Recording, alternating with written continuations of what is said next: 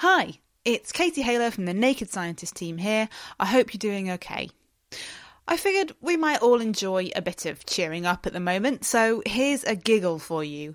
Recorded back in early March for our Cambridge Science Festival event, before the current lockdown measures were put in place, Cambridge University physicist and science stand up comedian Fran Chadder Day treated us to one of her comedy sets.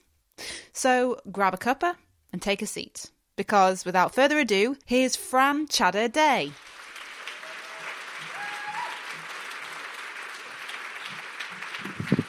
Hello, hello. Thank you all for coming. Thank you, Katie. This is really wonderful. Who here loves science? Who here hates science but is willing to try new things? Okay, a few. I respect that. I respect that. I'm a theoretical physicist, so my job is more or less breaking physics and then trying to put it back together, but it's in a loving way. I love science. I think the most sciencey thing I ever did was in 2012. I spent a summer at the Large Hadron Collider. It was amazing. The Large Hadron Collider is a huge tunnel in France and Geneva. It's colder than outer space. It cost $13 billion. What's it for? Well, in the best tradition of science, it's for smashing stuff together and seeing what comes off. My job was to try to find a way to stop bits of kind of gunk and dust falling from the beam pipe into the beam of protons. It was incredibly glamorous, obviously. I think they figured it out now. But what I really remember about the Large Hadron Collider is the hydrogen tank. The Large Hadron Collider smashes protons together at incredibly high energies and all of those protons come from a small tank of hydrogen gas that's just sitting in the center of a huge hall in the accelerator complex. You know, you can go and look at it, you can go up to it and touch it. It's not well guarded, it turns out. And I thought this was totally amazing. You know, you've got this very normal, boring gas, and you accelerate it, you put it through some magnetic fields, and suddenly it discovers the Higgs boson because hydrogen is a proton with an electron orbiting around it. You heat it up, the electron falls off, you have a proton to smash together, and suddenly thousands of scientists are spending their careers trying to find out what on earth is going on. And I think this story really encapsulates science and what science is for me because the Large Hadron Collider is an amazing experiment and the proton collisions are amazing. But science is just as much about that hydrogen gas and how it's accelerated and how it's ionized and about the Alps and about all of the chairs in CERN and really everything. But I think in the eyes of the media, one issue is that some things are more sciency than other things. You know, brains are sciency, stars are sciency, quantum mechanics is sciency, but something like a table isn't sciency. But I think the amazing thing about physics is that the particles and the laws of physics inside the stars and inside your brain and inside the table are the same.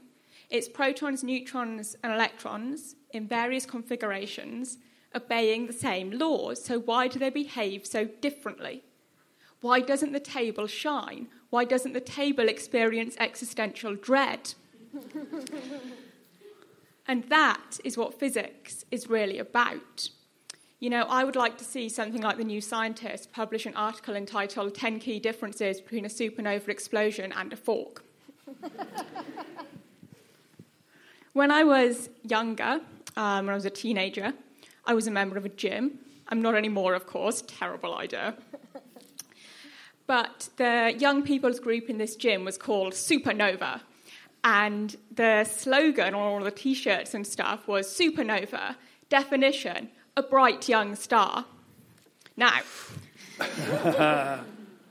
this definition is two thirds correct. And at undergraduate level, that's a 2 1, so it's not bad. A supernova is actually the explosion at the end of a star life. Now, anyone here who speaks Latin and is just not sufficiently in awe of my expertise as a theoretical physicist might say, but, you know, hang on a minute. Supernova has new in the name. The name is new star. Well, there's a reason for this. One of the many things I hate about astronomers is that they've been going since the dawn of time. You don't need any special equipment to do astronomy, you just need to look up. They've been going since the dawn of time, and they never update the name for anything. Because a supernova is so bright, typically you can't see the original star with the naked eye, but you can see the supernova explosion. So it appears like a new star in the sky. Um, and hence we are stuck with a name for it that is explicitly wrong. I wish the New Scientist would publish an article entitled 10 Key Differences Between a Supernova Explosion and a Fork, but they're not returning my calls. So I wrote one. Right. 10 key differences between a supernova explosion and a fork. Number one, a supernova is in space, whereas most forks won't be for the foreseeable future. Number two, a supernova lasts for a few weeks, but forks usually last much longer. Number three, a supernova produces a lot of neutrinos, but forks hardly any. Um, now, neutrinos are very light particles. They're uh, a crucial part of our understanding of particle physics, but they barely interact with anything. There are literally trillions of neutrinos going through your body as we speak. Try not to get too distracted by it. We have seven more differences to go through.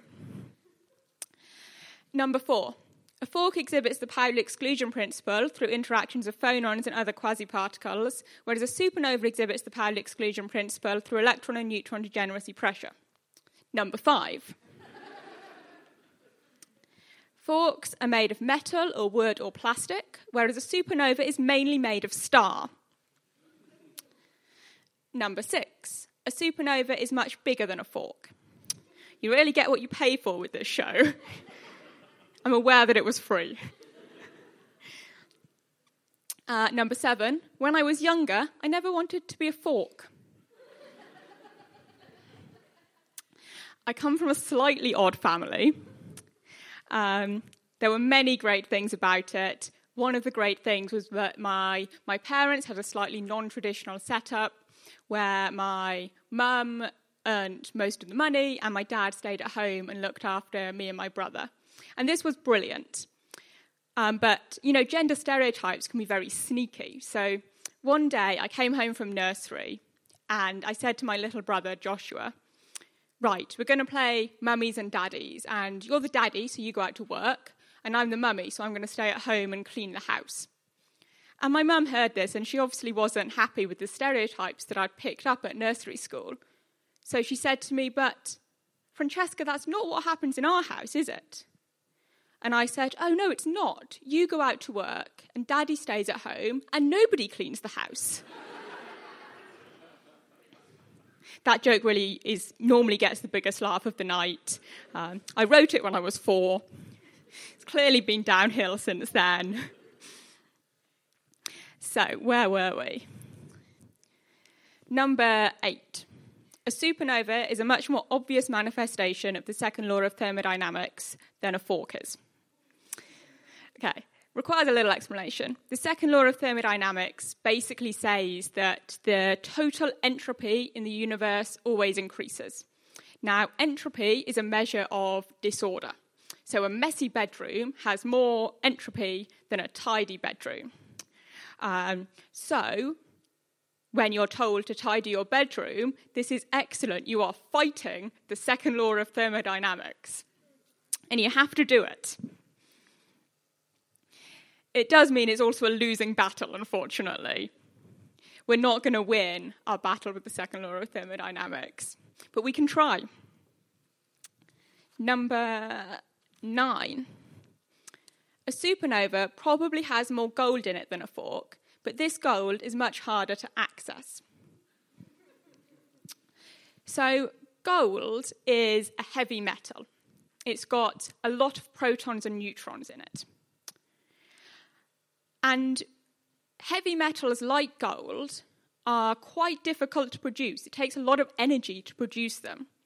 But a lot of these heavy metals are actually essential for life.